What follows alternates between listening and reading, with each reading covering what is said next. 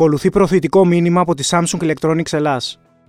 Κοίτα, ε, θέλαμε να φωνάξουμε την Ατάσα Διάμαλη. Τι φωνάξαμε, είναι εδώ, βρίσκεται απέναντί μας. Ήρθε, ναι. Για να συζητήσουμε για την πιο ξενέρωτη προεκλογική περίοδο που έχουμε ζήσει τα τελευταία χρόνια. Αλλά εσύ χτες, Νατάσα μου, καλησπέρα. Καλησπέρα. Μεγάλη χαρά που σε έχουμε εδώ πέρα. Μεγάλη τιμή δική μου, παιδιά. Ε, τα έκανες λίγο όπα και έδωσες λίγο ένα ωραίο flame στην προεκλογική περίοδο που. Να σου πω κάτι, δεν έχουμε ξαναδεί τέτοιο πράγμα. Είναι λες και δεν έχουμε εκλογές.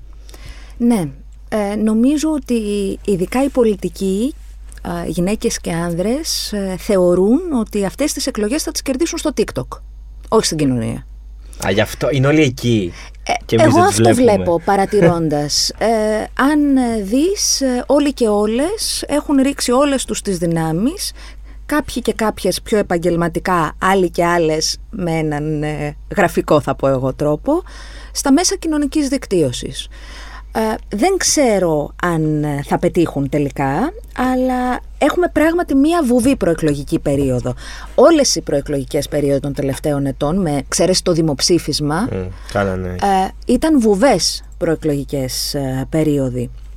Όμως τώρα έχουμε και αυτή τη μετατόπιση και μια μετατόπιση η οποία έχει έτσι πολύ μπουμερίστικα χαρακτηριστικά γιατί Είναι οι πρώτες με TikTok. Αυτό που είπες Ναι. και πριν. Δηλαδή, και είναι οι πρώτες με TikTok που κατανοούν ότι πρέπει να πούνε κάτι διαφορετικό σε αυτή την πλατφόρμα, κατανοούν ότι πρέπει το μήνυμά τους να είναι διαφορετικό, αλλά επειδή δεν το έχουν και δεν υπάρχει λόγος και να το έχουν. Δεν ξέρω και αν θα ψηφίσουν ε, Ακριβώς. όσοι έχουν TikTok, δηλαδή από αυτέ τις ηλικίες. Όχι αν έχουν δικαίωμα, αν θα ασχοληθούν να Έχουμε ψηφίσουν. περί τις 500.000 νέους εκλογείς. Ναι, ε, το θέμα είναι 17 πόσοι από αυτούς χρόνους θα και 17 ασχοληθούν χρόνες. να πάνε να ψηφίσουν. Μα αυτό είναι το μεγάλο ναι, θέμα και, πόσο πώς θα από- τους πείσεις. Θα τους πει αυτό ακριβώς. Δηλαδή θα δεις αυτό το πράγμα. Καταρχάς το αντιμετωπίζουν σαν θείους. Ναι, ε, έτσι πιστεύω ότι δεν τους πείθεις. σα ίσα είναι το cringe που λες. Εντάξει, οκ. Είναι το απόλυτο cringe. Μμ. Α, είναι το απόλυτο cringe ακριβώς επειδή δεν γνωρίζουν το μέσο. Και είναι πολύ λογικό. Ούτε εγώ μπορώ να πω ότι Ναι. γνωρίζω άψογα το μέσο. Ε, το θέμα είναι πώς αντιμετωπίζεις τελικά ε, τους ψηφοφόρους σου. Γιατί εδώ νομίζω ότι όλοι μεταξύ μας κοροϊδευόμαστε. Αντί να μιλήσουμε στα σοβαρά, να βάλουμε κάτω τα προγράμματα και το λέω και για εμένα και κριτική για την δική μου εκπομπή. Προσπαθώ να το κάνω, δεν πετυχαίνει πάντα προφανώς. Προγράμματα. Τι λέει το ένα κόμμα για την παιδεία, τι λέει το άλλο κόμμα για την οικονομία, τι λέει το τρίτο κόμμα για την υγεία, τι λένε για τον πολιτισμό, τι λένε για το περιβάλλον. Έτσι γίνεται η πολιτική κουβέντα. Το υπόλοιπο είναι lifestyle. Αν ντύθηκε καλά ο Τσίπρας, αν είναι χαμογελαστός και επικοινωνιακός ο Μητσοτάκης, αν ο Κουτσούμπας λέει ωραία αστιάκια. Ναι, να σε ρωτήσω όμως κάτι. Και εσύ, ειδικά που μιλάς, ρε παιδί μου, και με πολιτικούς αλλά και με τον κόσμο, παίρνεις feedback από το ραδιόφωνο στο οποίο εργάζεσαι, σου στέλνει μηνύματα το ένα το άλλο. Μπορεί να έχεις όλη την καλή διάθεση και την πρόθεση να ξεκινήσεις να μιλήσεις για τα προγραμματα Αλλά μετά, άμα έχεις τέσσερα κόμματα, δεν γίνεται μια βαβούρα και ο καθένας θέλει να πει το δικό του, το μακρύ του και το κοντό του. Και, και να μετατοπίσει τη- την κουβέντα και να ξεφύγει. Στο προνομιακό του πεδίο. Δίκιο έχεις. Ε, αυτό είναι πρόβλημα όμως του πολιτικού διαλόγου και της πολιτικοποίησης και της ίδιας της κοινωνίας. Θέλω να πω, εσείς έχετε, έχετε ε, εικόνα από το πώς λειτουργεί ένα πολύ επιτυχημένο site, μια πολύ επιτυχημένη ιστοσελίδα. Τι θα κλικάρει ο κόσμος περισσότερο, το πρόγραμμα του τάδε κόμματος για την παιδεία ή την τάπα που έριξε ο τάδε στον τάδε; Ναι, ναι, ναι, ή ναι. το πώς εμ, ξεμπρόστιασε η τάδε τον ε, Δίνα; Αυτό είναι ζήτημα πολιτικοποίησης. Εγώ κατανοώ ότι ο κόσμος κουράζεται πάρα πολύ. Δουλεύει πάρα πολύ. Τα βγάζει πέρα με τεράστια δυσκολία. Όμως η λύση δεν είναι το λιγότερο και η περισσότερη αποστασιοποίηση και η ιδιώτευση, είναι η εμπλοκή. Βάλε κάτω τα προγράμματα. Με ρωτάνε ε, νέες κοπέλες και νέα αγόρια στο Instagram πες μου τι να διαβάσουμε για να πάμε να ψηφίσουμε. Το οποίο το βρίσκω πολύ γλυκό. Ναι, ναι. Το ότι θες να διαβάσεις για να πας να ψηφίσεις. Όμως είναι και λάθος. Ναι. Πώς σε επηρεάζουν εσένα αυτές οι εκλογές; Τι, ποιο είναι το αύριο που σου παρουσιάζει το κάθε κόμμα για το πανεπιστήμιο στο οποίο πας, για το μισθό τον οποίο θα βγάλεις, ε, για το πώς θα ζει η μάνα σου, ο πατέρας σου, η γιαγιά σου. Για το αν γίνει κάτι και χρειαστείς νοσοκομείο, θα πρέπει να πληρώσεις. Αν ζει σε ακριτική περιοχή όπως έγινε στο Καστελόριζο, θα πρέπει να πας στην Ατάλια. Αν ζει στην Κέρκυρα, θα ανησυχείς. Πιάνω περιστατικά της περασμένης Ναι, ναι, ναι, εβδομάδας. ναι. Θα ανησυχείς αν θα βρεθεί αεροδιακομιδή. Αυτά τα ζητήματα, η πολιτική μας αφορά γι' αυτό. Είναι πολιτικό το τι μπλουζάκι θα πάρεις, είναι πολιτικό για τα κορίτσια που λένε Αχ, εμένα δεν μου αρέσει το fast fashion. Το κατανοώ απόλυτα. Έχεις να διαθέσεις ένα πενιντάρικο για μία μπλούζα, για μία μπλούζα, η οποία έχει φτιαχτεί με ηθικό τρόπο, ε, δεν έχουν εκμεταλλευτεί κανέναν και καμία εργαζόμενο ή εργαζόμενη. Και θα κρατήσεις και 10 χρόνια. Ακριβώς. Μια χαρά. Αν έχεις, κάντο. Αν δεν έχεις, δεν μπορώ να σε κατηγορήσω που ψωνίζεις από την αλυσίδα. Ναι, ναι, ναι. Όλο αυτό είναι πολιτική. Το τι τρώμε, το πώς παραγγέλνουμε, το από πού το τρώμε, το πώς έχει φτιαχτεί το κάθε πράγμα που καταναλώνουμε. Αυτά είναι στα προγράμματα των κομμάτων. Το ότι τον Αύγουστο, που εγώ παίρνω την άδειά μου γιατί μόνο τότε δεν μπορώ να κάνω εκπομπή, στην πραγματικότητα δεν μπορώ να μείνω σε κανένα αξιοπρεπές κατάλημα, σε κανένα νησί, γιατί ζητάνε τον εφρό μου. Είναι θέμα, είναι η τουριστικοποίηση, είναι το μοντέλο ανάπτυξης, το παραγωγικό μας μοντέλο. Τι θέλουμε; Θέλουμε να είμαστε οι άνθρωποι που παρέχουν οι τουριστικές υπηρεσίες πολύ υψηλού επίπεδου σε ολόκληρο τον κόσμο; Δεχόμαστε το ότι η συντριπτική πλειοψηφία των πολιτών που ζουν και εργάζονται σε αυτή τη χώρα θα καταφέρουν ποτέ να πάνε διακοπές σε ένα νησί; Η ισορροπία νομίζω είναι η απάντηση. Και θέλει ένα καινούριο. Ρε παιδί μου να κάνει μια συμφωνία. Ξέρεις τι, ότι, οκ, ρε παιδί μου, η Μύκονος δεν μας ανήκει. Κανένα πρόβλημα. Όπως δεν ανήκει Ε, στην πλέον, Ισπανία, ε, η όλες Ίμπιζα, οι Κυκλάδες και τα λοιπά όμως. και τα Πλέον λοιπά. δεν σου ανήκει κανένα νησί. Ναι, Πλέον, απλά ειδικά οι να Κυκλάδες. φτιάξουμε ένα κοινωνικό συμβόλαιο και να πούμε ότι ρε παιδιά, υπάρχουμε κι εμείς εδώ πέρα. Αφήστε μας λίγο να ζήσουμε. Εδώ ζούμε. Απλά μήπως, όπως και με τα νοίκια που ακρίβυναν, μήπως αυτό δείχνει ότι πάμε πάρα πολύ καλά που είπε. Αυτό το λέει ο Πρωθυπουργός της χώρας. Έχουμε το 40% του εισοδήματός μας, 35-36, κάτι. Δεν έχω εύκαιρο τον αριθμό παρότι τον κοιτούσα νωρίτερα γιατί κάτι ήθελα να σχολιάσω σχετικά. Το 40% του, του, του εισοδήματός μας πάει στο, στο κόστος στέγασης και λέμε ότι πάει καλά. Όχι, δεν πάει καλά. Μπορείς εσύ να αγοράσεις σπίτι με το μισθό σου; Εγώ δεν μπορώ. Τι να- Εσύ Όχι με μπορείς. τίποτα. Τι- Ωραία. Τι απλά κάνεις; Το γεγονός ότι έρχονται άνθρωποι από άλλες χώρες για να πάρουν μία golden visa ε, και έχουν χρήματα και μπράβο τους και ξεσπιτώνουν όλους τους υπόλοιπους δεν είναι ανάπτυξη. Και αυτά δεν τα λέει κανένας ακραίος, τα έχει πει και ο Κώστας Σιμίτης που ήταν με αυτού το τύπου την ανάπτυξη. Λοιπόν, αυτή είναι, ε, είναι και κερδοσκοπία στις πλάτες ε, ανθρώπων οι οποίοι πλέον σφίγγονται πάρα πολύ και αναγκάζονται να πουλήσουν το ένα ή το δεύτερο διαμέρισμα που μπορεί να είχαν και θα το έγραφαν υπό άλλες συνθήκες ε, στο παιδί τους. Εντάξει, παγκόσμιο είναι αυτό όμως το φαινόμενο. Δηλαδή θέλω να σου πω από τη Νέα Υόρκη να με μέχρι τη συγχωρείς, Βαρκελόνη. ρυθμίζεται. Ρυθμίζεται. Στη Βαρκελόνη το έχουν ρυθμίσει. Έχει ρυθμιστεί και το Airbnb και το πόσα σπίτια μπορείς να πάρεις. Εδώ μιλάμε για ένα πράγμα το οποίο είναι απίστευτο. Αυτό που θέλω. Νομίζω ότι εμάς μας έσκασε χωρίς να θέλω να, να πάρω το, το μέρος κανενός. Εμάς μας έσκασε πιο αργά από τη Βαρκελόνη. Δηλαδή θέλω να σου πω ότι αυτό το πρόβλημα με, την Airbnb, με το Airbnb στη Βαρκελόνη ξεκίνησαν να το αντιμετωπίζουν το 14, το 13, το 15, και γι' αυτό το δεν 16. χρειάστηκε να ανακαλύψουμε την Αμερική. Εμείς ξεκινήσαμε το 19. Πότε γίναμε προορισμός για, όλη, Ε, το για όλο το τελευταίο, χρόνο; ναι, λίγο πριν τον COVID. Οπότε και- δεν ξέρω, πώς θέλει λίγο χρόνο να το Εντάξει, δούμε. απλά αυτό το θέμα με, τις, με, τις, με τη βίζα είναι, ε, έχει να κάνει πιο πολύ με ανθρώπους Όχι, δεν διαφωνώ. Κινέζους κλπ. Α, που αγοράζουν τα. Έχουμε το υψηλότερο κόστος στέγασης στο σύνολο της Ευρωπαϊκής Ένωσης. 34,2% του διαθέσιμου εισοδήματος των Ελλήνων πάει σε δαπάνες στέγασης. Εδώ. Δεν γίνεται έτσι. Δεν είναι μόνο αυτό. Και το ακριβότερο ίντερνετ και από τα ακριβότερα ρεύματα. Και ναι, εντάξει, είμαστε. Δηλαδή, είμαστε, τα πάμε καλά. Και με είμαστε τη πρώτοι. μισθή. Είμαστε.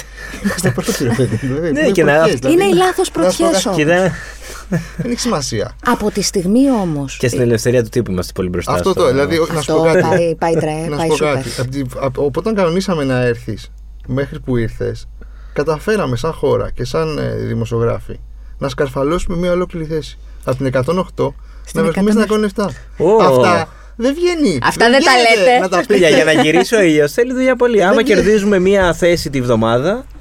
Θα είμαστε. Το χρόνο είναι αιτήσια η έκθεση. Αν κερδίζουμε μία θέση το χρόνο, σε 100, Ωραία, σε 100 χρόνια, χρόνια θα, θα, είμαστε στην λέμε πρώτη ό,τι θέλουμε. δεκάδα. Θα λέμε ό,τι θέλουμε. Ναι. Ε, η αλήθεια βέβαια είναι εδώ ότι δεν ανεβήκαμε εμείς, έπεσε το τσάντ. Έλα τώρα, αυτά είναι ε, Αυτό είναι άλλη- κακεντρέχειε αυτή είναι και διαφορετική τώρα πώς ανάγνωση. θες να δεις τώρα εσύ, έπεσε το τσάτ. Τι έγινε στο τσάτ δηλαδή; Έλα Παναγία μου. ε, είμαστε στον πάτο και της Ευρωπαϊκής Ένωσης και των Βαλκανίων σε ζητήματα ελευθερίας του τύπου. Εσύ το έχεις νιώσει αυτό, σε αυτό το χώρο όσα χρόνια είσαι; Ναι, με φαίνει σε δύσκολη θέση. Στα μέσα στα οποία εγώ εργάζομαι δεν ε, α, μου έχει πει ποτέ κανείς τι μπορώ να πω και τι δεν μπορώ να πω. Αυτό δεν σημαίνει όμως πως ε, ακόμη και δημοσιογράφοι που έχουν το θάρρος και το σθένος της υπογραφής τους και αυτό το λέω γιατί ως εργαζομένοι στα μέσα ξέρουμε ότι δεν είμαστε όλοι και όλες στο ίδιο επίπεδο ιεραρχικό ώστε να μπορούμε να πούμε ναι ή όχι. Και δεν κάνουμε και όλοι οι δημοσιογράφοι την ίδια δουλειά. Απολύτως. Δηλαδή, Μιλώ για, για εμένα που κάνω πολιτικό ρεπορτάζ ε, πλέον εδώ και μία δεκαετία. Αλλιώς ήταν τον πρώτο χρόνο, αλλιώς ήταν το δεύτερο χρόνο, αλλιώς ήταν τον τρίτο. Πλέον είμαι τυχερή γιατί εντός πολλών εισαγωγικών και το λέω με, με όλη τη σεμνότητα, αναδείχθηκα ώστε να μπορώ να έχω. ε, μου δόθηκαν οι ευκαιρίες ώστε να μπορώ να, να ηγούμε μιας εκπομπής και έχω απόλυτο έλεγχο του περιεχομένου της. Αυτό δεν ισχύει για όλους και όλες τις εργαζό, τους εργαζόμενους και τις εργαζόμενες στον τύπο. Ε, ίσα ίσα που Αντιθέτως, νομίζω ότι ισχύει για... Είμαι μειοψηφία. είναι, ναι, Ακριβώς. είναι εξαίρεση. Ε, τώρα, είναι ενδεικτικό όμως και το ότι εργάζομαι ε, σε μέσα τα οποία θεωρούνται μέσα στα οποία ε, εκφράζεται η άλλη άποψη. Τη δική μου άποψη δεν θα τη δεις στα κυρίαρχα μίντια. Και δεν θα δεις ε, ούτε και άλλους με τις δικές μου απόψεις. Είναι μειοψηφικές οι φωνές σαν τη δική μου στα κυρίαρχα μίντια. Να σου πω όμως κάτι. Ναι. Λες, είναι μειοψηφικές στα κυρίαρχα. Οκ, είναι ε, πλειοψηφικές όμως στα social. Δηλαδή, Ε, ναι, Θέλω αλλά να τα- πω- στα social όχι, δεν όχι. έχει πρόσβαση τόσο πολύ Ακόμα. με- οι μεγάλοι, πιο μεγάλοι άνθρωποι. Ακόμα, ναι, ακόμα, ναι, ναι. ακόμα, ακόμα. Ναι, Δηλαδή, όμως θέλω να σου πω, συμ- αν το πάμε με- σύμφωνα με τους κανόνες εποχής και το τι γίνεται. Είδες, Α, οι πολιτικοί, ο Τσίπρας, ο Μητσοτάκης έχουν κάνει κανάλια στο TikTok Ναι. και ανεβάζουν διάφορα. Η Ντόρα έκανε τώρα. TikTok είναι η πιο cool γιαγιά. Η κουλιά. Δηλαδή, θέλω να σου πω. πω, Οκ, ρε παιδί μου, είναι η, η θεία που έκατσε τώρα με την νεολαία. Σεβαστό, δεκτό. Αυτό σου προσφέρει το. Έτσι να Αυτό το τους χρησιμοποιήσεις. είπανε κιόλας. Με τη μόνη διαφορά ότι εγώ δεν παλεύω για το σταυρό ούτε για να εκλεγώ. Εγώ παλεύω για να κάνω τη δουλειά μου αξιοπρεπώς, με αξιοπρεπή συνθήκη και αμοιβή. Δεν θα με πληρώσει το Instagram και το TikTok στο οποίο τα πάω περίφημα; Ναι, Ούτε θέλω να γίνω influencer. ναι, ναι, ναι. Αυτό που θέλω να πω είναι ότι. Ρε παιδί μου, το ότι η γνώμη σου ότι δεν ακούγεται στα κυρίαρχα μέσα, αλλά ακούγεται και με Ότι περισσότερο. και Γίνεσαι γίνεται viral κιόλας, ναι. Ορίστε. Ε, αυτή είναι δεν η είναι μεγάλη μου κάτι, είναι χαρά. κάτι το οποίο δεν μπορούσε να γίνει ας πούμε, πριν 10 χρόνια. Αλήθεια είναι. Ισχύει. Πριν 10 χρόνια ε, πιο πολλοί θα λέγανε για μαλλί κόντρα. Τώρα για ε, το- σε τι είναι ξέρουν αυτό; ειδικά Ενώ και στη το Πριν 10 γενιά χρόνια μας; δεν ε, υπήρχα καν. Στη δικιά μας γενιά υπάρχει το εξής. Πρόσεξε. Είναι σημαντικό το ότι λες το πριν 10 χρόνια. Πριν ε, 10 χρόνια είχαμε 2013 και η χώρα ήταν βαθιά μέσα στα μνημόνια και είχαμε, είχε αρχίσει η αποκαθήλωση των κυρίαρχων και μεγάλων και σπουδαίων δημοσιογράφων. Γιατί; Γιατί είχαν γίνει embedded Καλά, στο πάντως. σύστημα και στην υπεράσπιση του. Στην υπεράσπιση του ότι είναι OK μια χώρα να χάνει το 25% του ΑΕΠ της και να μην Σε επιβιώνει. καιρό ειρήνης. Δεν νομίζω Ακριβώς. πάντως ότι Να σου 10 πω όμως χρόνια κάτι. μετά αποκαθιλώθηκαν Συγγνώμη, και περίμενε. πολύ. Όχι. Όχι. ε, ε, ε, Υπάρχει είναι το, όμως- Το, το, το, ξεκάνσελ. Είναι το Kevin Spacey. Ναι. Πήγαμε και ήρθαμε. Ξέρεις, θέλω να σου πω ότι πριν 10-12 χρόνια Ναι. ένας άνθρωπος σαν τον Άρη Χατζηστεφάνου μπορούσε να έχει εκπομπή στο Sky. ναι, μετά έσφιξαν τα Δεν γάλα. θέλω να σου πω. Ήταν κάπως το πλαίσιο διαφορετικό. Δεν ήταν τόσο Πλέον έχουμε... πολλωμένο και πάμε μονόπαντα. Ήταν Πλέον- πιο πλουραλιστικό. Υπάρχει μια εντυπωσιακή μονομέρεια α, η οποία δεν είναι και παραγωγική σε τελική ανάλυση. Γιατί όταν στερείς από το κοινό την άλλη άποψη θα ψάξει να τη βρει μόνο του. Ε, και νομίζω ότι πολλέ φορέ έχει και το αντίθετο αποτέλεσμα. Δηλαδή αυτό το είχαμε δει και με το δημοψήφισμα. Δηλαδή ήταν έτσι. τέτοια η προπαγάνδα υπέρ του, ε, όχι, υπέρ του ναι στα μέσα. Επειδή έχει σημασία πράγματι, έχεις δίκιο. Θα σου πω το εξής. Επειδή συζητάμε ότι το, 22, το 2022 ήμασταν στη θέση 108. Τώρα ανεβήκαμε μία θέση επειδή έπεσε το τσάντ. Ε, το 21 ήμασταν στη θέση 70, το 20 στη θέση 70, το 19 στη θέση 65, το 18 στην 74, το 17 στην 88, το 16 στην 88 και το 15 στην 91. Θέλω να πω ότι αυτές δεν είναι καλές θέσεις, αλλά Ναι. είναι καλύτερες θέσεις. Ναι. Είναι ιστορικό χαμηλό το τελευταίο. Είναι διάστημα. εντυπωσιακό αυτό το οποίο συμβαίνει. Είναι εντυπωσιακό να είσαι και στον πάτο της Ευρώπης και στον πάτο των Βαλκανίων.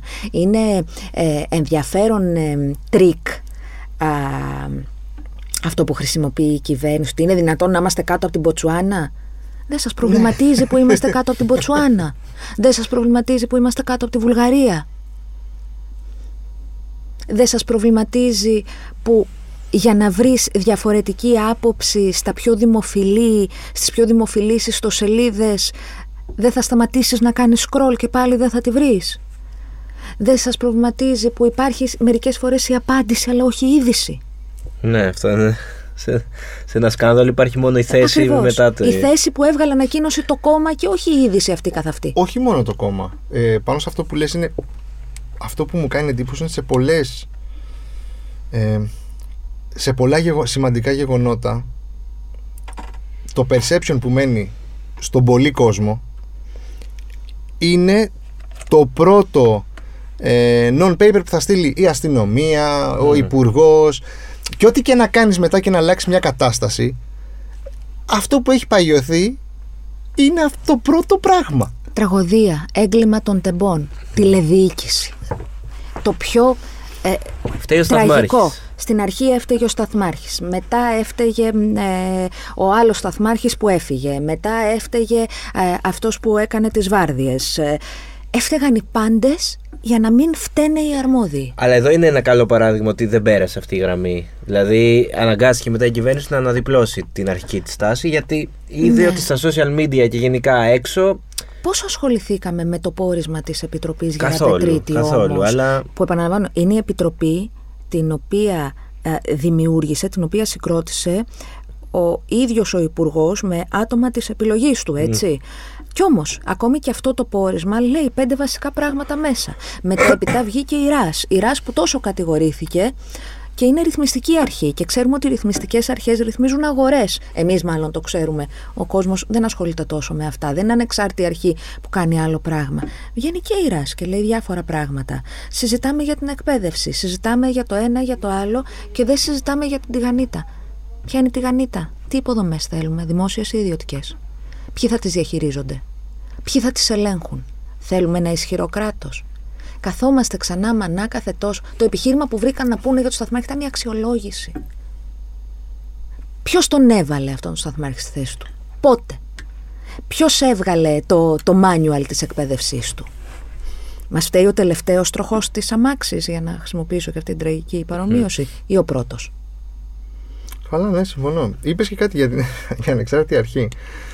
Είδαμε και με την ΑΔΑΗ τι έγινε στις υποκλοπές. Επίσης, τις έχουμε ξεχάσει οι υποκλοπές. Όλα τα Δηλαδή, έχουμε ξεχάσει. θέλω να σου πω ότι. Οι υποκλοπές έπαιξαν πολύ λο- ρόλο στη θέση 107. Πολύ μεγάλο ρόλο. Το γεγονός ότι παρακολουθούνταν Το ότι δημοσιογράφοι. κερδίσαμε μια θέση, λες.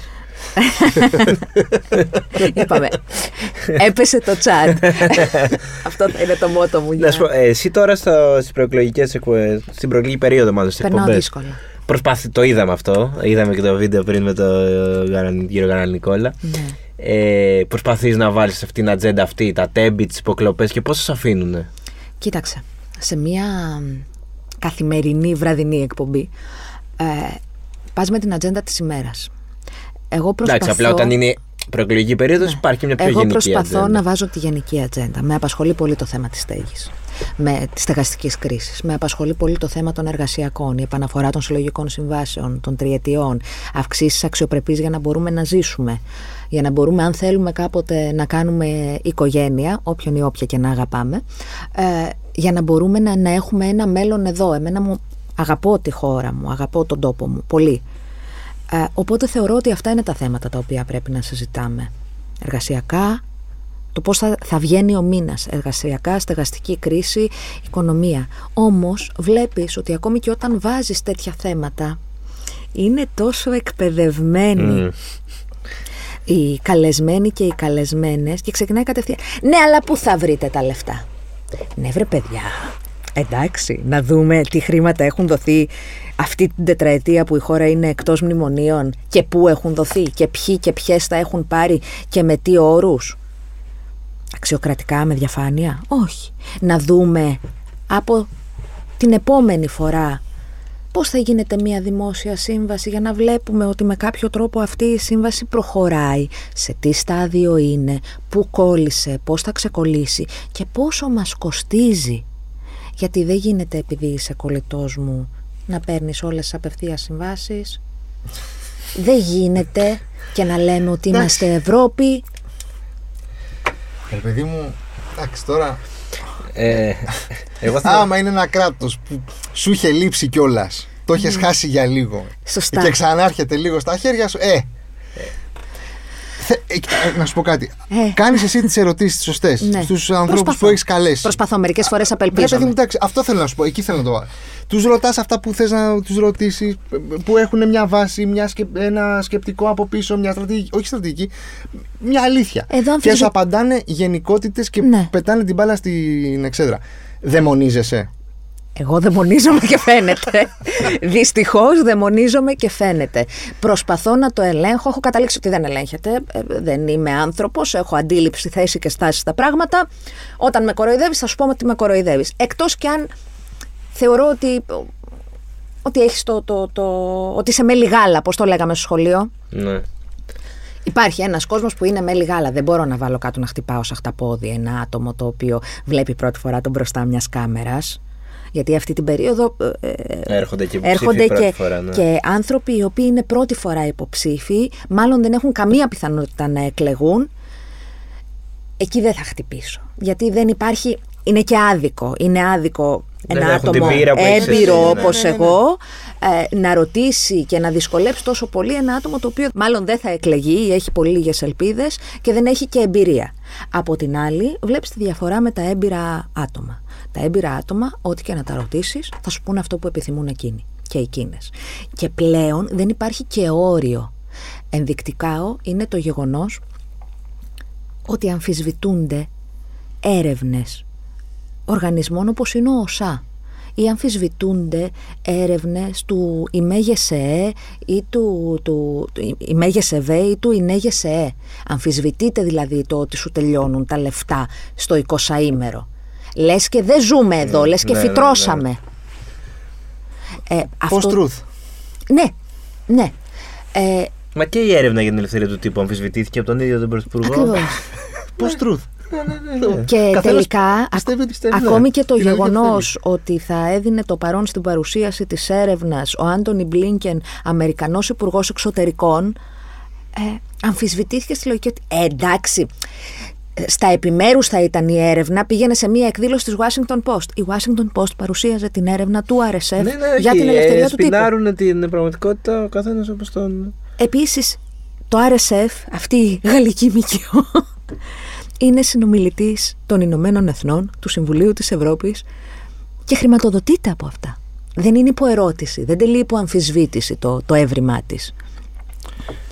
Νομίζω αυτό είναι το καινούριο που έχει έρθει στην. ε, Και ο καθένας στη- λέει ό,τι θέλει. Στην πατερναλιστική, πολλωτική κατάσταση που ζούμε, ξέρω εγώ. Είναι ότι η αμφισβήτηση πριν, όσο θυμάμαι εγώ, εκλογικές αναμετρήσεις ή προεκλογικές περίοδους.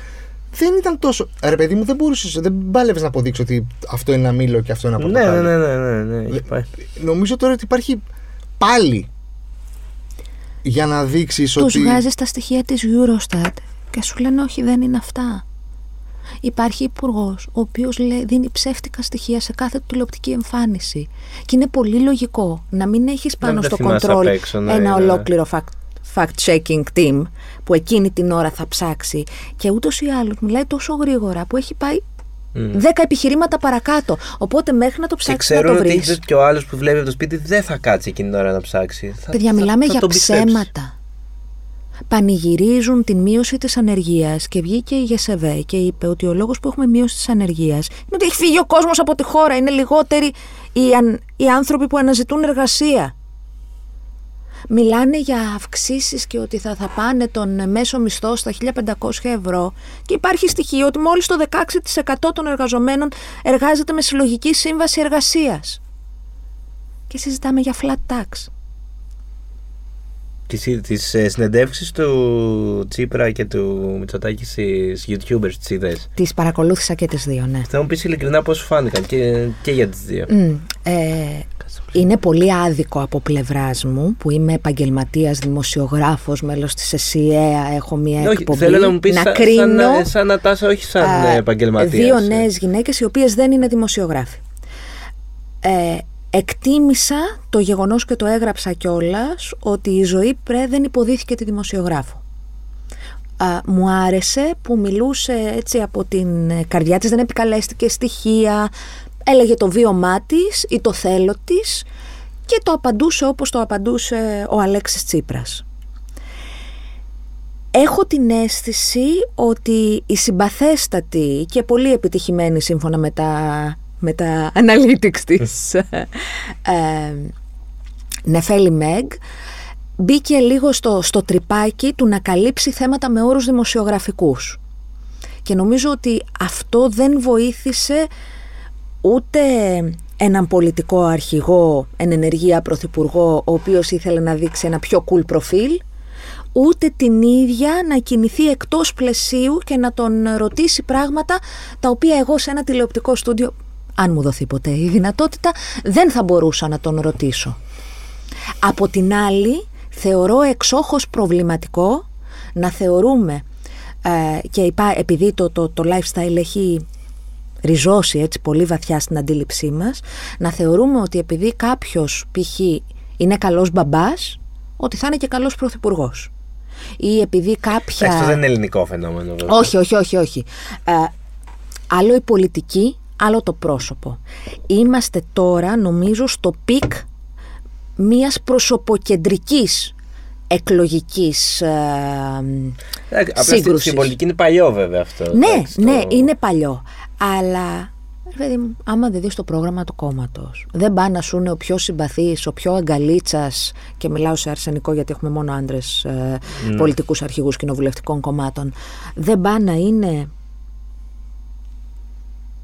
Τι λέει, τι λέει για τα εργασιακά, τι λέει για το Εθνικό Σύστημα Υγείας, τι λέει για την παιδεία. Δεν με νοιάζει ποιο ταξίδι πήγε με τη γυναίκα του. Να είναι καλά, να περνάνε τέλεια στον ελεύθερο τους χρόνο. Που δικαιούνται να έχουν και αυτό το πράγμα ότι είμαι πρωθυπουργός και ε, ναι, ναι. Ε, δεν πρέπει ποτέ να, να ηρεμώ ή να πάω διακοπές. Με ενοχλεί πάρα δεν πολύ. Είναι υγιέ για κανέναν αυτό.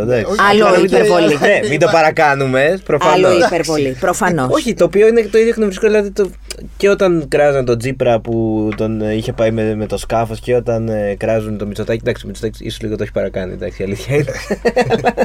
Αλλά OK, okay, ναι, μαζί σου σε αυτό γενικά. Άνθρωποι είναι, εντάξει. Όλοι οι άνθρωποι είμαστε. Μακάρι να άλλοι αυτά τα προβλήματα. Ακριβώς. Δηλαδή, πραγματικά. Εμένα με ενδιαφέρει τι λένε και τι κάνουν. Τώρα. Ναι, αλλά δεν ακούμε, δεν βλέπουμε πρόγραμμα.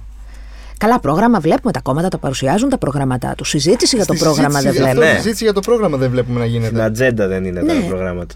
Ε, τα θέματα είναι εκεί όμως και δεν θα σε περιμένουν. Δηλαδή, όταν σε πάρει ο ιδιοκτήτης ή η ιδιοκτήτρια του σπιτιού σου και σου πει Ναι, μου έδινε 500 για ένα τριάρι, αλλά εγώ θέλω να το πάω στα 800. Και δεν υπάρχει όριο. Και αυτό κάποιοι το παρουσιάζουν ως ανάπτυξη. Δεν είναι ανάπτυξη. Ανάπτυξη θα ήταν ξαφνικά από εκεί που παίρνεις χίλια να παίρνεις δύο χιλιάρικα ναι, και στο πάει στα 800. Αυτό, ναι. ναι. Να πάνε και οι μισθοί μαζί Ακριβώς. με την. Ε, Όταν δεν συνοδεύεται από, ε, από βιωτικό επίπεδο καλύτερο. Εντάξει, να σου πω κάτι. Λίγο το ΦΠΑ να ρίξει. Δεν χρειάζεται κάτι φοβερό, παιδιά. Λίγο στις πάνες. Ρίχτε το ΦΠΑ. Στις πάνες. Και στις σερβιέτες. Ρίχτε το ΦΠΑ στις πάνες. Και στις σερβιέτες και... στα ταμπών. Ρίχτε τα. Μου αρέσει αυτή η προωθητική σου προσέγγιση. Ε, ζούμε σε μια χώρα που δεν έχουμε ακούσει πολιτικό αρχηγό να μιλάει για σερβιέτες και ταμπών. Ναι, ναι. Εδώ οριακά αγγίζουμε τα... τα... κοίταξε, άμα πούμε ότι έρχονται κανένα δίμηνο πιο μετά τα νέα στην Ελλάδα και τα, τα κοπιάρουν ρε παιδί μου δύο μήνες μετά, έγινε στην Ισπανία πότε, πριν κανένα μήνα ενάμιση. Ε. Δύο. Κάτι τέτοιο. Θα, θα έρχεται. Υπάρχει ένα ζήτημα. Τελευταίο, ο φεμινισμός χρησιμοποιείται μερικές φορές για να ξεπλύνει διάφορα. Το θέμα για τις γυναίκες και η ισότητα δεν είναι μόνο να μπορούν να γίνουν μάνατζερ, είναι να μπορούν να είναι μάνατζερ, να έχουν ζωή, να έχουν καλύτερους μισθούς και να έχει καλύτερο μισθό και η εργάτρια και η καθαρίστρια. Ε, το, το είμαστε εμείς ε, εκείνες οι οποίες μπορούμε να πετύχουμε τα πάντα αν προσπαθήσουμε πολύ είναι ένα αντίστοιχο αμερικανικό όνειρο. Είδαμε ότι ξεφουσκώνει. Σημασία έχει η προσφύγησα, η ναι. εργάτρια, να έχουμε όλες την ίδια πρόσβαση και σε σύγκριση με τους άντρες και να έχουμε και τις ίδιες δυνατότητες να ανέβουμε όπως οι άντρες. Αυτό είναι το ζήτημα. Και βέβαια με το ζήτημα της μητρότητας για όλες τις θηλυκότητες που σημαίνει διάφορα πράγματα σε επίπεδο χρόνου. Νομίζω ότι σε αυτό που λες η, η λέξη κλειδί είναι η πρόσβαση. Και έτσι όπως είναι η καθημερινότητα, δεν νομίζω ότι είναι. Καλά, δεν είμαι γυναίκα, δεν ξέρω προς Θεού. δεν το Εννοείται θεωρούμε mansplaining αυτό που λες, την αίσθησή σου μεταφέρεις. ότι- Ναι. Ε, ότι είναι μεγαλύτερο, ότι δεν έχει να κάνει ότι η γυναί- δεν έχει κανείς πρόσβαση. Νομίζω δηλαδή αν είσαι από ένα σημείο και κάτω, Το πας πιο κοινωνικά εσύ Ναι. και όχι. δηλαδή έχει, έχει ανοίξει τόσο πολύ ψαλίδα. Όχι, έβαλε Μα το χέρι στο αυτό τραπέζι. το οποίο λέμε είναι Δεν το- ότι η δεν το- πατριαρχία είναι σύμφυτη με τον καπιταλισμό. Και ο άνδρας ο οποίος δεν πληρεί τις προϋποθέσεις της αρενοπότητας, τις ταξικές προϋποθέσεις, τις εισοδηματικές, επίσης καταπιέζεται στον καπιταλισμό. Γιατί, Γιατί υπάρχει ένα συγκεκριμένο πρότυπο. Για να είσαι μ, cool άντρας και μαγιόρος και μάτσο και τα λοιπά, πρέπει να έχεις το χ ρολόι, το χ αμάξι, την χ σύντροφο Ναι. και τη χ δουλειά και το τάδε σπίτι. Το τάδε εξοχικό, το τάδε Ακριβώς. σκάφο, όλα αυτά. Ναι, ναι, ναι. Αυτό είναι καταπιεστικό προφανώς για ένα άτομο το οποίο ε, ζει με τον κατώτατο. Όμως αυτό πρέπει να το αλλάξουμε συνολικά. Γιατί υπάρχει και μισθολογική ανισότητα μεταξύ ανδρών και Πρέπει να γυναικών. φτιάξουμε ένα καινούργιο κοινωνικό συμβόλαιο, σαν χώρα, σαν κράτος, σαν κάτι. Δεν... Εσύ ε, είσαι 10 χρόνια σε αυτό το χώρο. Ναι. Έχεις δει βελτίωση σε σχέση με τα πρώτα χρόνια, ως γυναίκα αρχικά. Ναι. Κοίταξε, πλέον δεν έχω σαφή εικόνα γιατί Είσαι σε πλέον bubble, ας πούμε. κανείς δεν ε, θα τολμήσει αν με γνωρίζει να, να μου απευθυνθεί σεξιστικά ή υποτιμητικά. Οπότε δεν έχω σαφή εικόνα. Ξέρω ότι μέχρι και σήμερα στις αίθουσες σύνταξης η εκπαιδευόμενη που τη λένε Μαρία γίνεται κατευθείαν το μαράκι ενώ ο Γιώργος παραμένει πάντα ο Γιώργος. Δεν είναι ποτέ ο Γιωργάκης, αν καταλαβαίνετε τι εννοώ. Εννοείται. Ε, και το βλέπω. Ξέρω ότι είναι πολύ πιο πιθανό μια γυναίκα να μην στραφεί, μια γυναίκα δημοσιογράφος ή ένα ΛΟΑΤΚΙ άτομο δημοσιογράφος, να μην στραφεί στο πολιτικό ρεπορτάζ γιατί δεν είναι μωρέ για σένα αυτά. Να κάνει κάποιο υπουργείο το παιδείας, να κάνει πολιτισμό Μμ. ή lifestyle για παράδειγμα. Ξέρω δεδομένα ότι στις θέσεις κλειδιά, εκεί που λαμβάνονται οι αποφάσεις, δεν μιλάω σε επίπεδο αρχισυνταξίας, μιλάω πιο ψηλά, στο πώς βγαίνει τελικά η είδηση, η φασούλα είναι λίγο καψιμή. Έτσι συμβαίνει. Έχει αρχίσει να αλλάζει, ναι. Σε απόλυτους αριθμούς οι γυναίκες είναι πολύ περισσότερες από τους άνδρες στα μέσα μαζικής ενημέρωσης. Το θέμα είναι σε Το ποιες θέμα Το θέσεις. Έχεις θέμα τις είναι σε αποφάσεις. ποιες θέσεις. Ακριβώς. Πάντως να σου πω κάτι τώρα πάνω σε αυτό που Για λες. Πες. Εγώ είμαι χαρούμενος ρε παιδί μου που είσαι στην τηλεόραση και έχεις εκπομπή. Με τιμάς. Όχι, αλήθεια, ξέρεις, θες- ξέρεις τι. Το έχω πει πάρα πολλές φορές αυτό το podcast. Ότι θεωρώ ότι όλοι οι 30 plus, είτε πρι- πριν τα 35, είτε Ναι. πριν τα 40, Αυτά ρε είναι παιδί, πολύ πριν, εντάξει. ότι έχουμε αργήσει να έρθουμε στα πράγματα. Και δηλαδή, εσύ ακόμη δεν είμαστε. είσαι ένα τρανό παράδειγμα ότι η δικιά μας η γενιά προχωράει.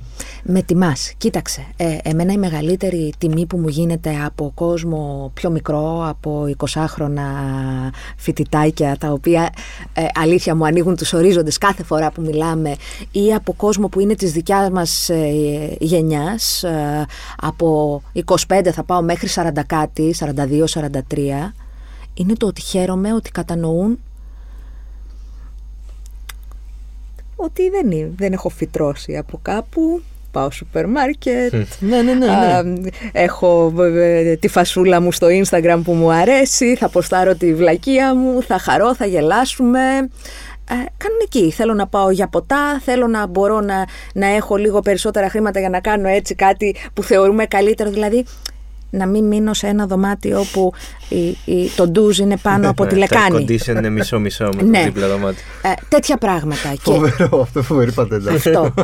ε, θε- θέλω τέτοια. Δεν, δεν, ε, δεν, δεν έχω καμία σχέση με, με αυτό που θεωρούσε ο κόσμος στο παρελθόν Anchorman ή Anchor Woman. Καμία σχέση. Δεν, ε, αλλά, ξέρεις τι, έχει ταβάνι. Αυτό θα ρωτούσα. Πεις, Έχει ταβάνι. σε βλέπεις σε ένα ε, από τα εντός εισαγωγικών μεγάλα κανάλια τα επόμενα χρόνια; Θέλω να ελπίζω και να εύχομαι Είναι με αυτός ο όλη μου στόχος την σου. ψυχή. Ο στόχος μου είναι να διατηρήσω την αξιοπρέπειά μου. Οκ. Θα πήγαινα σε οποιοδήποτε κανάλι και προφανώς ο στόχος κάθε δημοσιογράφου είναι να φτάνει η φωνή του πιο μακριά. Θα πήγαινα και στο BBC, πώς να σου το πω, με μεγάλη μου χαρά. Στο βαθμό που θα διατηρούσα την αξιοπρέπειά μου και, την, ε, και αυτό που αντιλαμβάνομαι εγώ ως δημοσιογραφία. Για εμένα δημοσιογραφία είναι ε, ο έλεγχος της εξουσίας και το να μεροληπτείς υπέρ των πιο ευάλωτων. Να γίνεσαι ντουντούκα της δικιάς τους φωνής. Ε, και να κατανοείς ποιο είναι το ζήτημα αυτή τη δεδομένη χρονική στιγμή. Ποιο είναι το ζήτημα με την προστασία της πρώτης κατοικίας; Ποιοι χάνουν τα σπίτια τους; Είναι στρατηγικοί κακοπληρωτές; Αυτός ο, ο δόλιος στη Χαλκιδική που είναι και ανάπηρος, που είναι και χαμηλός συνταξιούχος. Γιατί χάνει το σπίτι του, δεν ήθελε να πληρώνει; Αυτά τα πράγματα. Θα ήθελα να σου πω ότι ναι, έχω επιλογές.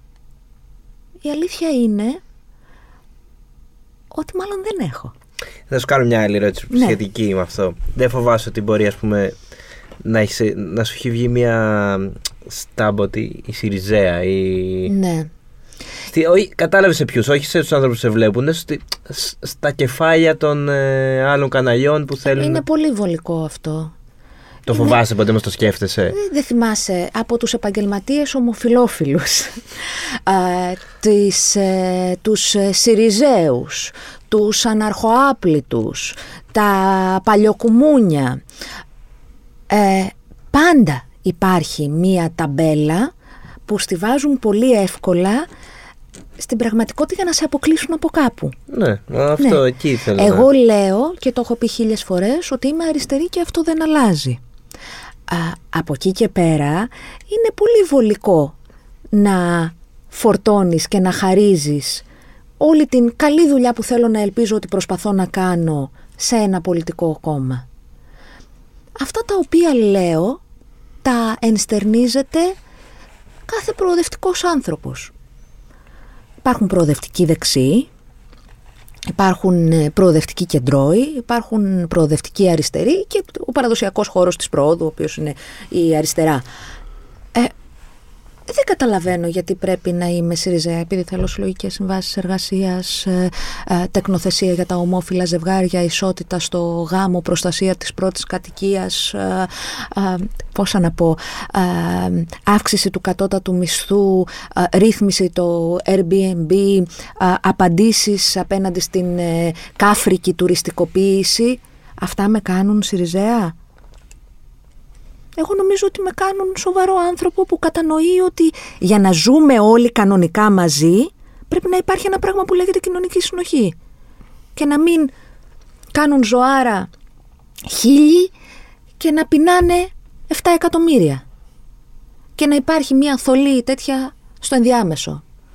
Κάποιοι που φαντασιώνονται ότι ανήκουν σε μια τάξη η οποία πια δεν υπάρχει. Μιλάω για τη μεσαία τάξη. Είναι φαντασίωση, δεν, Ναι. δεν είναι πραγματικότητα η μεσαία τάξη πια.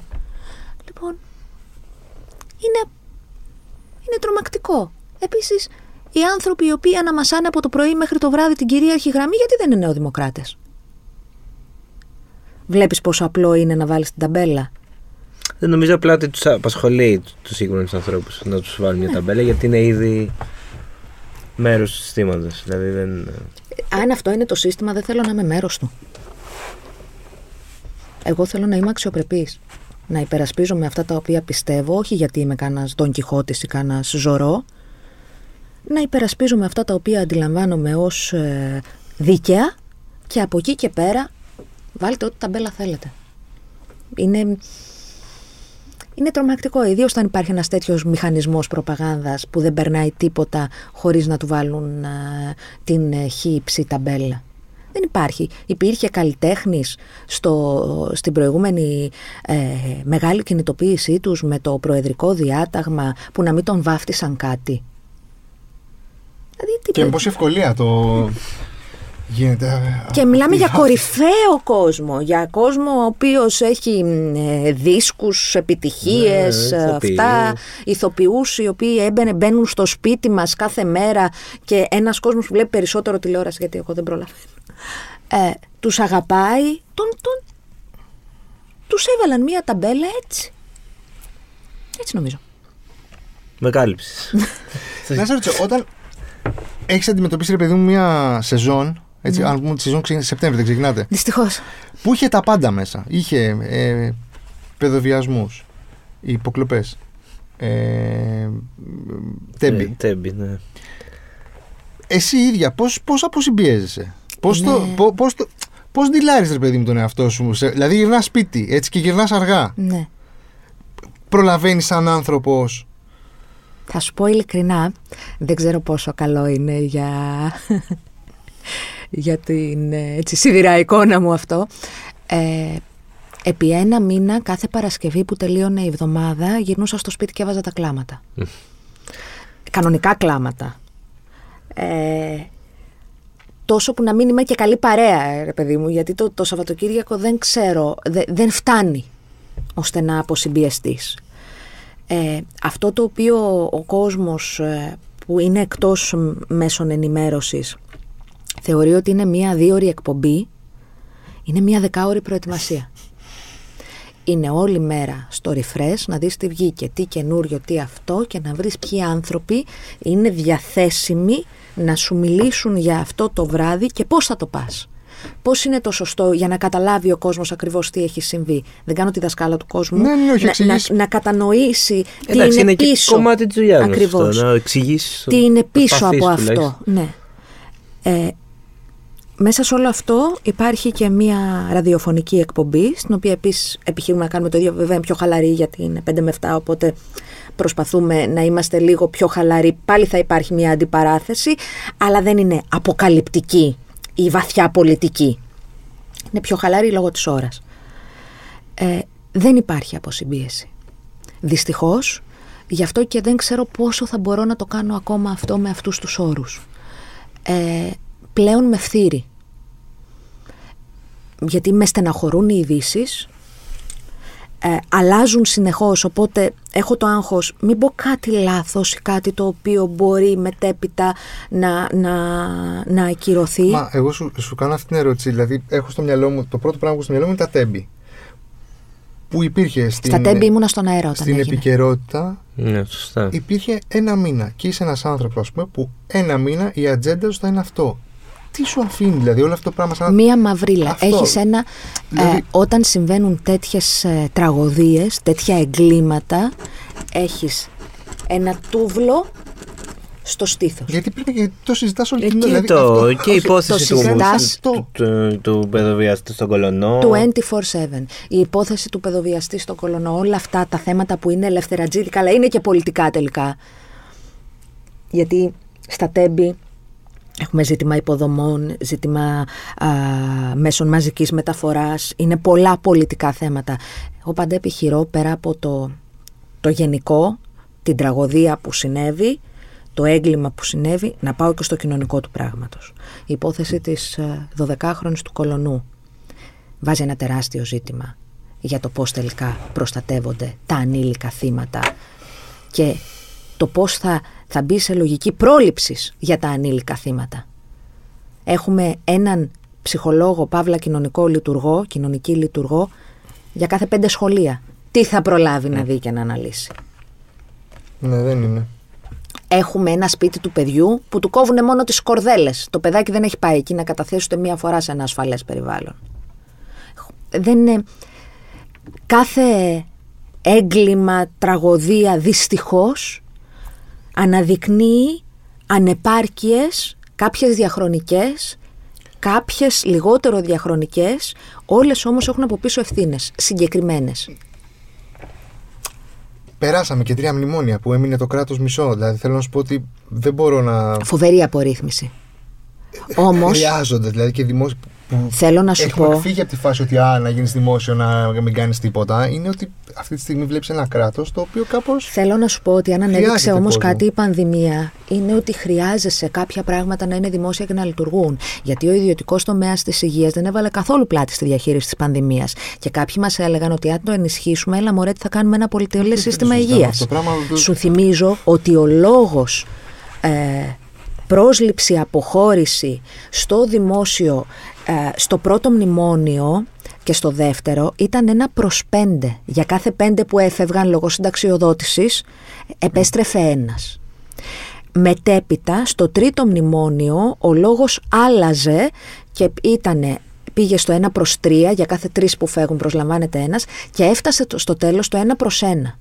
Και ακόμη συζητάμε για το αν πρέπει να προσληφθεί κόσμος μόνιμα στο Εθνικό Σύστημα Υγείας και πανηγυρίζουν που έχουν κάνει 7.200 προσλήψεις επικουρικών. Ακόμη και τώρα που υποτίθεται ότι το ενισχύσαμε το Εθνικό Σύστημα Υγείας, Ναι, εντάξει. έχουμε λιγότερους ε, λιγότερο ιατρικό και νοσηλευτικό προσωπικό από ό,τι είχαμε το 19. Και δεν τα λέω εγώ, τα λέει το ΚΕΠΗ.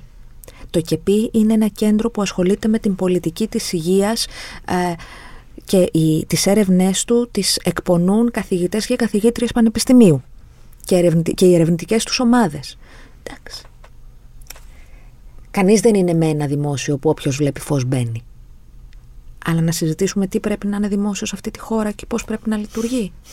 Γιατί θέλουμε να ανασχέσουμε το brain drain.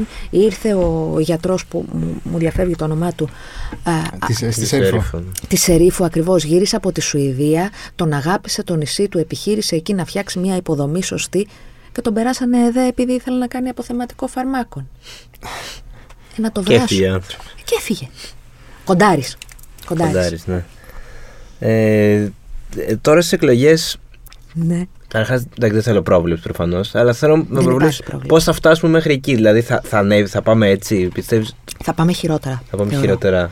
Από τη στιγμή που έχουμε φτάσει στο σημείο ξανά, σε αυτό το πολύ προβληματικό σημείο του ναι αλλά εσείς, έχουμε ξανά επανέρχεται, επανέρχονται διάφοροι μπαμπούλες.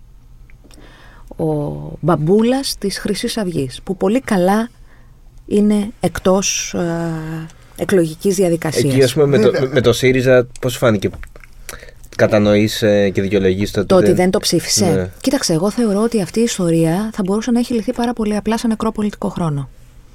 Δεν γίνεται ένα μήνα πριν τις εκλογές στην τούρλα του Σαββάτου. Καλά, ναι, και δεν γίνεται να Ακριβώς. στείλει κόμμα κάποιος μέσα από τη φυλακή. Εντάξει, Πότε προφανώς. ακριβώς, ούτε να κάνει καμπάνια. Ε, εκτιμώ ότι, και δεν είναι δικιά μου μόνο άποψη, άκουσα και τον κύριο Βερβεσό, τον πρόεδρο του Δικηγορικού Συλλόγου, να την επικαλείται, ότι στη συνταγματική αναθεώρηση θα μπορούσε ίσως να, να έχει τεθεί ε, εκτός ε, ένα τέτοιου τύπου κόμμα. Και όταν λέω τέτοιου τύπου κόμμα, με σαφή αναφορά σε ρατσισμό, ξενοφοβία, ομοφοβία, σε αυτά τα στοιχεία. Όσο ήταν κάτω από το 3% δεν ήταν πρόβλημα. Όσο ήταν όμως, όσο βλέπουμε ότι ανεβαίνει στο 3, αρχίζει και γίνεται πρόβλημα. Ναι, όμως... ε, Και οπότε πρέπει να ασχοληθούμε.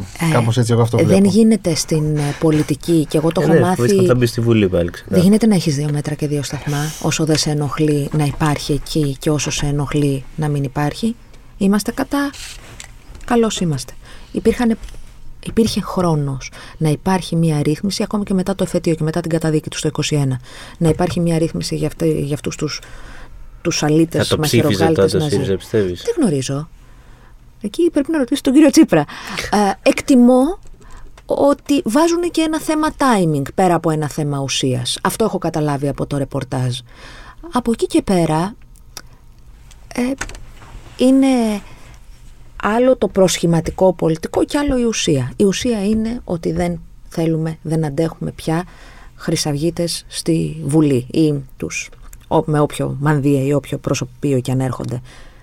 Αλλά εγώ λέω ότι δεν τους θέλουμε ούτε στις γειτονιές. Και στις γειτονιές είναι, είναι στο δικό μας χέρι να τους α, απομονώσουμε. Γιατί δεν έχει περάσει πάρα πολύς καιρός από εκείνα τα δημοσιεύματα με τους καλούς χρυσαυγίτες που περνάνε τις γιαγιάδες και τις πάνε στο ATM. Και τα lifestyle για τον Καστιδιάρη και την κοπέλα. του. Ακριβώς. Ή τότε που α, ήταν ε, σημερινοί μ, πρωτοκλασσάτοι υπουργοί, α, υπερα, συνήγοροι χρυσαυγητών ε, που δεν ήταν βέβαια ε, υψηλόβαθμα στελέχη, αλλά υποδίονταν τους αγανακτισμένους πολίτες στον Άγιο Παντελεήμονα.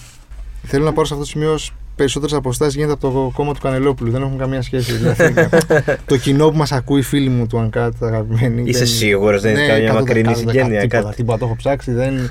Άλλες περιοχές τελείως. Ε, ε, εγώ θα γυρίσω στις εκλογές. Ναι. Καταρχάς το, το, debate ε, θα το δεις. Θα, βλέ, ε, θα το δεις, μάλλον. Θα, θα το, δω μέχρι να βγω αέρα. Αλλά.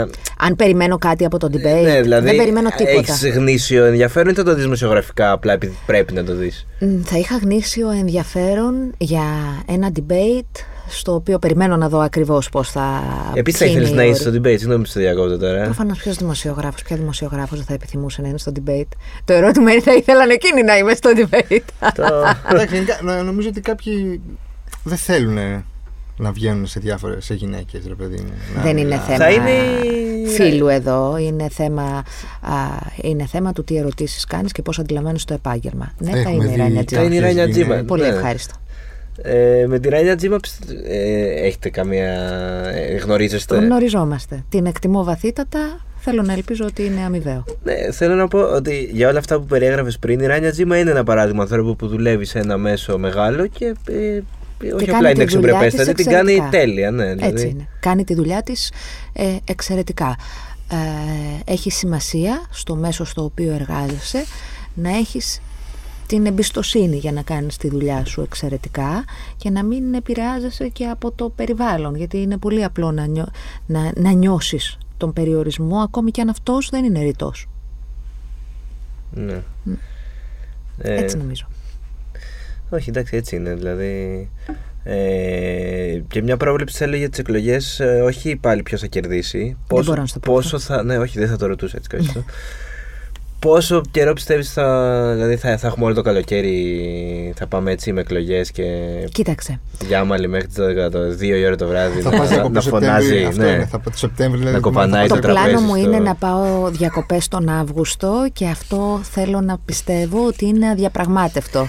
Σε ό,τι με αφορά, είναι αδιαπραγμάτευτο. Αύγουστο δεν κάνουμε εκλογές έτσι κι αλλιώς. Μόνο τότε με τον Καραμαλή με τις φωτιές, αλλά και αυτές νομίζω Σεπτέμβριο ήταν. Ναι, Σεπτέμβριο ήταν έτσι νομίζω και εγώ. Το ζήτημα εδώ είναι το εξής. Απλή αναλογική. Η κάλπη της 21ης Μαΐου θα γίνει με το σύστημα της απλής αναλογικής. Και πάλι όχι πιο απλή αναλογική, γιατί για να μπει στη Βουλή χρειάζεται ένα 3%. Το επιχείρημα του ΣΥΡΙΖΑ, ο οποίος είναι και υποστηρικτής της ε, απλής αναλογικής, είναι ότι γίνεται σε όλες τις χώρες της Ευρώπης.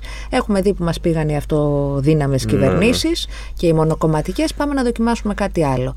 Η Νέα Δημοκρατία και βάζω τα δύο μεγάλα κόμματα για να μην πιάσω τις θέσεις κάθε κόμματος ξεχωριστά, λέει ότι εμείς είμαστε με τη, δεν πιστεύουμε το σύστημα της απλής αναλογικής. Θεωρούμε ότι η ενισχυμένη αναλογική είναι εκείνη, η ενισχυμένη ε, είναι εκείνη που δίνει, επιτρέπει την κυβερνησιμότητα και προσφέρει κυβερνήσεις σταθερότητας. Εγώ λέω να κόψουν το λαιμό τους, δεν με ενδιαφέρει καθόλου. Αυτό το οποίο με ενδιαφέρει είναι αύριο να είναι οι ζωές των ανθρώπων καλύτερες. Α, θα είναι με ευρείες συνενέσεις, καλώς. Θα είναι με μονοκομματικές αποφάσεις, πάλι καλώς. Να μας βρει η χώρα κυβερνήσεων. Ναι, καλό θα είναι να είναι η χώρα κυβερνημένη, θα έλεγε μια ψυχή. Η χώρα να είναι. Όχι, δεν το πλάκα κάνω που το είπε ο άνθρωπος εκεί, αυτός στην ασφαλιστική. Ε, δεν σίγουρα το είδες.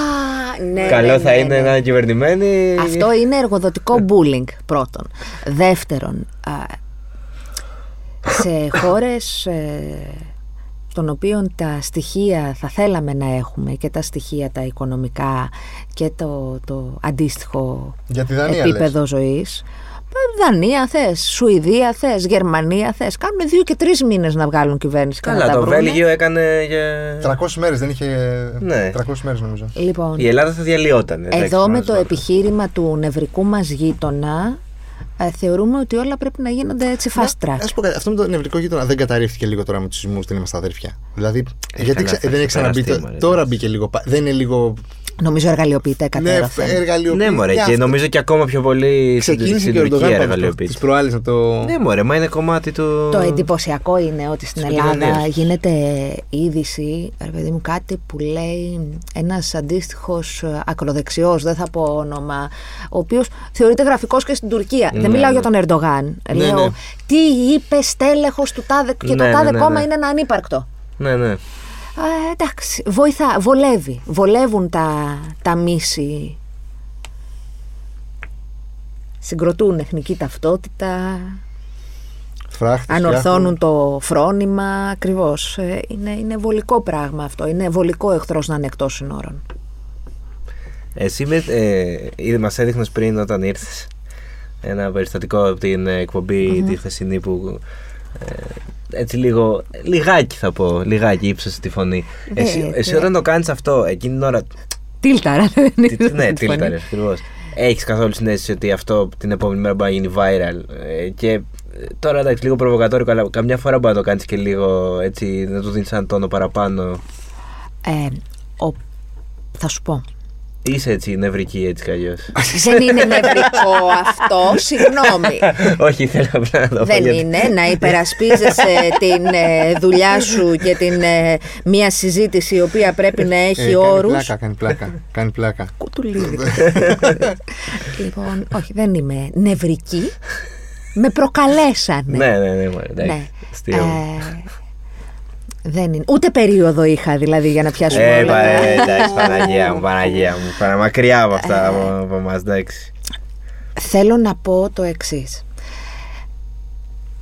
Δεν ε, λειτουργούμε έτσι, τουλάχιστον εγώ ποτέ δεν λειτουργώ έτσι. Ε, έχω μάθει να λέω τη γνώμη μου, ακόμη και όταν η γνώμη μου είναι μειοψηφική. Μάλλον το έχω πληρώσει κιόλας. ε, δεν λειτουργούμε με όρους ε, viral και δεν θα έπρεπε να λειτουργούμε με όρους viral. Άλλωστε συχνά το δικό μου κριτήριο είναι διαφορετικό από το κριτήριο της ε, κοινωνίας. Τώρα θα μου πεις ε, ναι αλλά είναι καλό ξέρω εγώ να σε παίξει το One Man ή το Luben ή το δεν ξέρω εγώ τι. Ναι είναι, είναι καλό άμα σε παίξει με θετικό τρόπο. Άμα δεν σε παίξει με θετικό τρόπο δεν είναι καλό. Σε επηρεάζει; Επειδή έχεις φάει ρε παιδί μου πολύ hate και σε σχολεία Ναι. και ειδικά. Και πολύ αποθέωση και- όμως. Ναι, Από εκεί. αλλά ε, και τα έχεις γνωρίσει και, και τις δύο όψει του νομίσματος. Θα σου πω. Ε, Τι ωραία που τα θέσατε. Σας πέφτουν και τα στυλό. Τόσο σ' άρεσε αυτό που είπατε. Ενθουσιαστήκαμε. Δεν βλέπω. Α, ελληνική αστυνομία. Γιατί; Μου το δώσανε. έχεις... ε, Δεν σου έχω πει να μην παίρνεις ό,τι σου δίνουν. Αν είναι Για δυνατόν. πες, πες μας για την αποθέωση. Και για, την την, αποθέωση. όχι Και για την- τη- και για το και κράξιμο, για το ναι, ναι. κράξιμο. Θα σου πω. Ε, την περασμένη εβδομάδα ήρθε στο στούντιο της ε, εκπομπής ο Αλέξης Τσίπρας, ο αρχηγός αξιωματικής αντιπολίτευσης και βασικός έτσι, διεκδικητής ε, της ε, κυβέρνησης, της Πρωθυπουργίας μαζί με τον Κυριάκο Μητσοτάκη. Ε, πάντα όταν έρχεται ένας πολιτικός αρχηγός, δεν έχουν έρθει πάρα πολλοί, έχουν έρθει ο Γιάννης Βαρουφάκης και ο Νίκος Ανδρουλάκης στην ε, δική μου εκπομπή, δεν έχουν Κυριάκος έρθει δεν θα έρθει. Βάζω και στοίχημα νομίζω. Τον έχετε προσκαλέσει; Πολλάκης. Δεν θα έρθει. Και Πολλά ποια είναι η μπορεί να επί- Αυτό. Και εγώ το σκέφτομαι. Μπράβο, μπράβο, μπράβο. Ε, ποια είναι η επίσημη θε- θέση για την άρνηση; Θα σας ειδοποιήσουμε. Α, ωραίο, ωραίο. Έχουμε καταγράψει το αίτημα, θα σας ειδοποιήσουμε. Όσο ειδοποίησαν εσάς που δεν του κάνατε αίτημα, αλλά τόσο Και ειδοποιούμε. μη σου δεν και εμάς. στείλει. Αυτό. Αποθέωση. Εγώ είμαι στη φάση πάνε μίλα του μια χαρά είσαι. λοιπόν. Ε,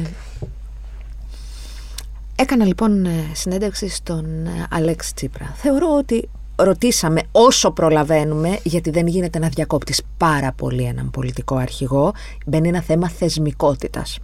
Και το λέω, δηλαδή και ο Κυριάκος Μητσοτάκης να ερχόταν και ο Δημήτρης Κουτσούμπας και ο Γιάννης Βαρουφάκης, πρέπει να τον αφήνεις σε μια τέτοια κρίσιμη περίοδο να ολοκληρώσει τη σκέψη του.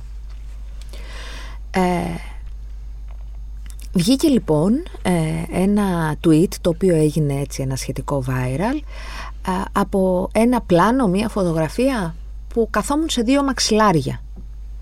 Και το επιχείρημα ήταν Α, αυτό και οι κοντοί θα ψηλώσουν ε, με τον ε, ΣΥΡΙΖΑ ή ξέρω εγώ ε, ε, ε, ήθελε δύο μαξιλάρια για να κάτσει γιάμαλη και whatever. Ξέρεις τι, ε, παλιά θα στεναχωριόμουν. Τώρα ξέρω ότι έκανα μια καλή συνέντευξη. Καλά, Δεν είναι βρήκαν να αηδία- πούνε τίποτα αυτό, άλλο. Αηδία σχόλια. Ενώ θέλω να πω ανούσιο Όταν εντελώ τα δύο τα, μαξιλάρια. τα δεν- σχόλια είναι πώς είσαι έτσι, ξανθιά, ψηλή, κοντή, με, με φρύδι τοξωτό ή με φρύδι με, με- δεν ξέρω εγώ τι αλλιώς, ε, με τάδε μανικιούρ και τάδε πεντικιούρ, με κόκκινο σακάκι ή με άσπρο σακάκι, είναι γιατί δεν έχουν να πούνε τίποτα για το περιεχόμενο της δουλειάς σου. Δεν υπάρχει τίποτα να πούνε. Είναι αστείο. Σου λέω, παλιά θα στεναχωριόμουν. Α, ξέρω εγώ, με είπανε κοντή. Δεν είμαι κανένα πρώτο boy, ρίστον παρόδο. Ε, αλλά τώρα. Αυτό, αυτό βρήκατε να πείτε από μια συνέντευξη μία ώρα και 20 λεπτά. Έκανα πολύ καλά τη δουλειά μου. Απέσια σχόλια. Απέσια σχόλια. Ε, όχι, θέλω να το πω και στο, τα κλασικά που δέχεστε δυστυχώς πάρα πολλές γυναίκες στο Instagram, στα DMs. Αχ, κοίταξε. να μην ρωτήσω. ε, dick pics. Ε, ναι, εσύ το, εσύ είπα. Όλες μέχρι πριν να καταστεί πολύ σαφές το πού στέκομαι εγώ σε αυτά τα ζητήματα. Από όταν έγινε πολύ σαφές, ακόμη και τα μηνύματα τα οποία στοχεύουν σε κάποιο φλερτ είναι υποδειγματικά. Εντάξει, αυτό οκ. Εκπαιδεύεται το κοινό, εκπαιδεύονται ε, οι επίδοξοι, τα επίδοξα άτομα που στόχο έχουν το φλερτ.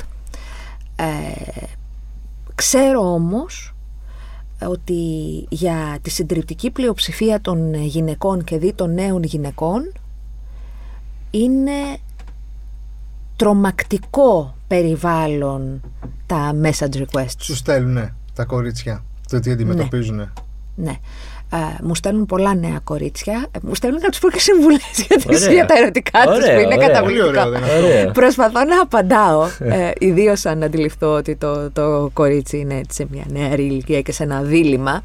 Όχι τύπου αγαπητή Σούπερ Κατερίνα. Ναι, ναι, σαν- ναι, στα ναι, σοβαρά. σαν μεγαλύτερη είναι Ναι. και πιο εμπειρία. Ε, προσπαθώ να απαντάω. Βέβαια, το γεγονός ότι τόσες νέες γυναίκες νιώθουν τη μεγαλύτερη ασφάλεια να στείλουν σε μία άγνωστη τους δημοσιογράφο α, από το να απευθυνθούν είτε σε ειδικές και ειδικούς, είτε στο περιβάλλον τους, ιδίως αναφορικά με ζητήματα κακοποίησης, είτε στις αρμόδιες αρχές, λέει πολλά.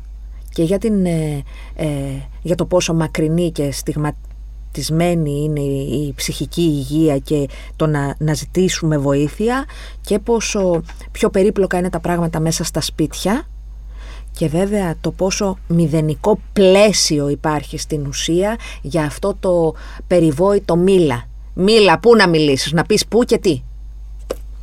Αυτό προσπαθώ, προσπαθώ όσο γίνεται να φιλτράρω, να βλέπω και να απαντάω. Και αν, και αν έχω λάβει κάτι πολλές φορές, το κάνω γενικό story ανάρτηση για να, να, να είναι σαφές και προσβάσιμο στα περισσότερα, ε, σε όσο περισσότερα άτομα γίνεται. Ναι, θεωρώ ότι έχω αυτή την ευθύνη, έχω αυτό το συνέδριο. Ασχόλησε, δηλαδή, πώ είναι κομμάτι της καθημερινότητάς σου το- τα social; είναι κομμάτι της καθημερινότητάς μου. Θεωρώ ότι είναι και ένα παράθυρο στον κόσμο, ο κόσμος που έχεις επιλέξει να ακολουθείς. Λέει κάτι και για σένα, λέει κάτι Ε, ναι. ε, και για το πώς βλέπεις τα πράγματα. Παίρνω ερεθίσματα. Α, δεν μιλάω για το Twitter. Το Twitter είναι, ένα περιβά... είναι μια παιδική χαρά τοξικότητας. Δεν υπάρχει κανένας λόγος. Δεν... Εγώ δεν έχω να κερδίσω τίποτα από εκεί. Δεν είσαι ή δεν παρακολουθείς; Ε, Είμαι παντού. Δεν έχω 60.000 followers έχεις, τι δεν είναι; Δεν, δεν είμαι ένας από αυτούς. Τολμώ να πω. Θα γίνω μόλις. Δεν, ε, δεν ε, τουιτάρω ιδιαίτερα γιατί είναι πρόβλημα το μέσο και το καλημέρα. Καλά, είναι ναι, και ψόφο. παρεξηγείται Ναι. για πλάκα. ναι. Αλλά ας πούμε στο Instagram, στο Facebook, πλέον στο TikTok που δεν ακολουθείς, αλλά σε μαντεύει ο αλγόριθμος τόσο ωραία. ε, κοιτάζω πράγματα, με ενδιαφέρει. Μερικές φορές αδειάζει λίγο το κεφάλι μου η αποσυμπίεση που λέγαμε νωρίτερα. Ε, θεωρώ ότι παίρνεις πράγματα από αυτό και μερικές φορές υπάρχει και κόσμος που, που μου δίνει και κάτι που δεν το είχα σκεφτεί. Δηλαδή ε, ε, υπάρχει ένας κόσμος ο οποίος ε, ασχολείται πάρα πολύ ακόμη περισσότερο από ότι εγώ με τα ΛΟΑΤΚΙ ζητήματα. Μου δίνει κάτι. Cool creeps Μμ. ε, για τα ανάπηρα άτομα. Έχω μάθει από αυτό. Με κάνει καλύτερη στη δουλειά μου. Χαίρομαι να τους ε, μιλήσω. Θα στείλω στα παιδιά, θα τα ρωτήσω, θα μου απαντήσουν. Με βοηθάνε να γίνομαι καλύτερη στη δουλειά μου. Γιατί εγώ αντιλαμβάνομαι την ε, δημοσιογραφία ως ένα πράγμα που είναι συμπεριληπτικό, δεν αποκλείει. Οπότε οτιδήποτε παραπάνω μπορώ να πάρω ε, και αν μπορώ να το πάρω και εύκολα, κάνοντας Ναι. ένα, ένα scroll ή ένα swipe ή ένα δεν ξέρω εγώ τι, θα το εκμεταλλευτώ. Θέλω να κλείσουμε με κάτι αισιόδοξο. Τι θες να, να πεις εσύ, εγώ δεν Θα έχω. βρεις για τις διακοπές σου. Όχι, ρε κάτι, παιδί μου, θέλω να. Αν είσαι, αν το βλέπεις το πράγμα να, να πηγαίνει λίγο καλύτερα, ξέρω εγώ. Αν, αν, αν, αν θεωρείς ότι έχουμε αφήσει πίσω μας λίγο τη, τη, τη δυστοπία και το. Δεν μιλάω πολιτικά. Ναι. Δεν μιλάω. ε, Δεν έχει να κάνει με τις Θεωρώ- εκλογές. Θεωρώ ότι Δηλαδή- υπάρχει μία νέα γενιά, όχι σε, σε, δεν είναι μπετό οι νέες γενιές, ούτε η δικιά μας ήταν μπετό, έτσι. Υπάρχει όμως μία νέα γενιά που έχει κεραίες ανοιχτές και θέλει να κάνει τα πράγματα καλύτερα. Αν δεν ματαιωθεί, όπως ματαιώθηκε η δικιά μας γενιά, μας είπανε σπούδασε και θα, θα πετύχεις. Άμα σπουδάσεις, άμα γίνεις γιατρός, δικηγόρος, δεν ξέρω εγώ τι, θα πετύχεις. Ναι, αλλά υπήρχε στη δικιά μας γενιά, συγγνώμη που σε. Και μας- Ε, Άμα δεν πετύχεις, θα... κάπου θα το βρούμε. Ναι, και τελικά Καλά, μας επίσης- ήρθε η χλαπάτσα των μνημονίων και αυτή τη στιγμή η γενιά ημών των millennials, για να χρησιμοποιήσω τον όρο, ε, δεν ζει όπως ζούσαν στη δική μας ηλικία οι όσο και να γονείς δείξει. της. Εγώ πιστεύω ότι και λίγο βέβαια την ε, ηρωοποιούμε την ε, νέα γενιά πάντα. Δηλαδή υπάρχουν και Γι' αυτό μιλάω για ένα κομμάτι αυτό, της για νέας ένα γενιάς. κομμάτι, Πάντα. γιατί υπάρχει ένα κο- μεγάλο κομμάτι ίσως που. Και η γενιά του Πολυτεχνείου δεν ήταν όλοι νεολαία στο Ναι, Πολυτεχνείο. καλά, προφανώς. Προφανώς. Ε, εκτιμώ λοιπόν ότι υπάρχει ένα κομμάτι της νέας γενιάς το οποίο είναι πολύ πιο παιδεμένο με την έννοια της παιδείας, είναι πολύ πιο συγκροτημένο, αντιλαμβάνεται ότι δεν υπάρχουν ε, ατομικές λύσεις σε συλλογικά προβλήματα είτε αυτό αφορά το περιβάλλον, είτε αφορά τα εργασιακά, είτε αφορά τα ΛΟΑΤΚΙ, είτε αφορά όλο αυτό το, το πλαίσιο και θεωρώ ότι αν μπει στη διαδικασία να ασχοληθεί α, για αρχή σε επίπεδο γειτονιάς, μετά σε επίπεδο πόλης, μετά σε επίπεδο δήμου, περιφέρειας, νομού, χώρας, θα έχουμε να δούμε πολύ ενδιαφέροντα πράγματα. Το ελπίζω και το εύχομαι, ενδεχομένως αυτό να είναι και το σωσίβιο από το οποίο κρατιέμαι, γιατί είμαι πολύ απογοητευμένη κατά τα άλλα. Σε ευχαριστούμε πάρα πολύ. Εγώ ευχαριστώ για Ήσουν την ωραία κουβέντα. καταπληκτική παρέα. Επική θα έλεγα. επική όπως οι νύχτες μας θα γίνουν επικές με το νέο Samsung Galaxy S23 Ultra. Έχει ναητόγραφη που προσφέρει ευκρίνεια και εκπληκτική λεπτομέρεια στις νυχτερινές λήψ- στις νυχτερινές λήψεις. Δηλαδή, εσύ το παίρνεις τώρα και φωτογραφίζεις. Δεν θέλουμε φωτογράφο πια. Είσαι επαγγελματίας. Παίρνεις, με, παίρνεις αυτό το κινητό. Θα παίρνουμε σένα. βγάζεις ό,τι θες. Μπορείς να το κοιτάξεις και τη νύχτα τον ουρανό και να το φωτογραφίσεις στα αστέρια γιατί έχει μια, μια, ένα, πώς το λένε, ένα feature που λέγεται Expert RAW. Όλα αυτό το κάνει το Galaxy S23 Ultra δηλαδή. Ναι, ναι, ναι, ναι, ναι. Και αν πάρεις το Galaxy S23 Ultra μπορείς να μοιραστείς ε, το επικό και να έχεις καλύτερες φωτογραφίες που έβγαλες ποτέ. Χαμός. Χαμός. Μας ακούτε σε Apple, Google, Spotify και στο One Man. Θα είμαστε εδώ και την επόμενη εβδομάδα. Σας ευχαριστούμε πάρα πολύ για τις ακροάσεις. Να περάσετε καλά. Γεια σας.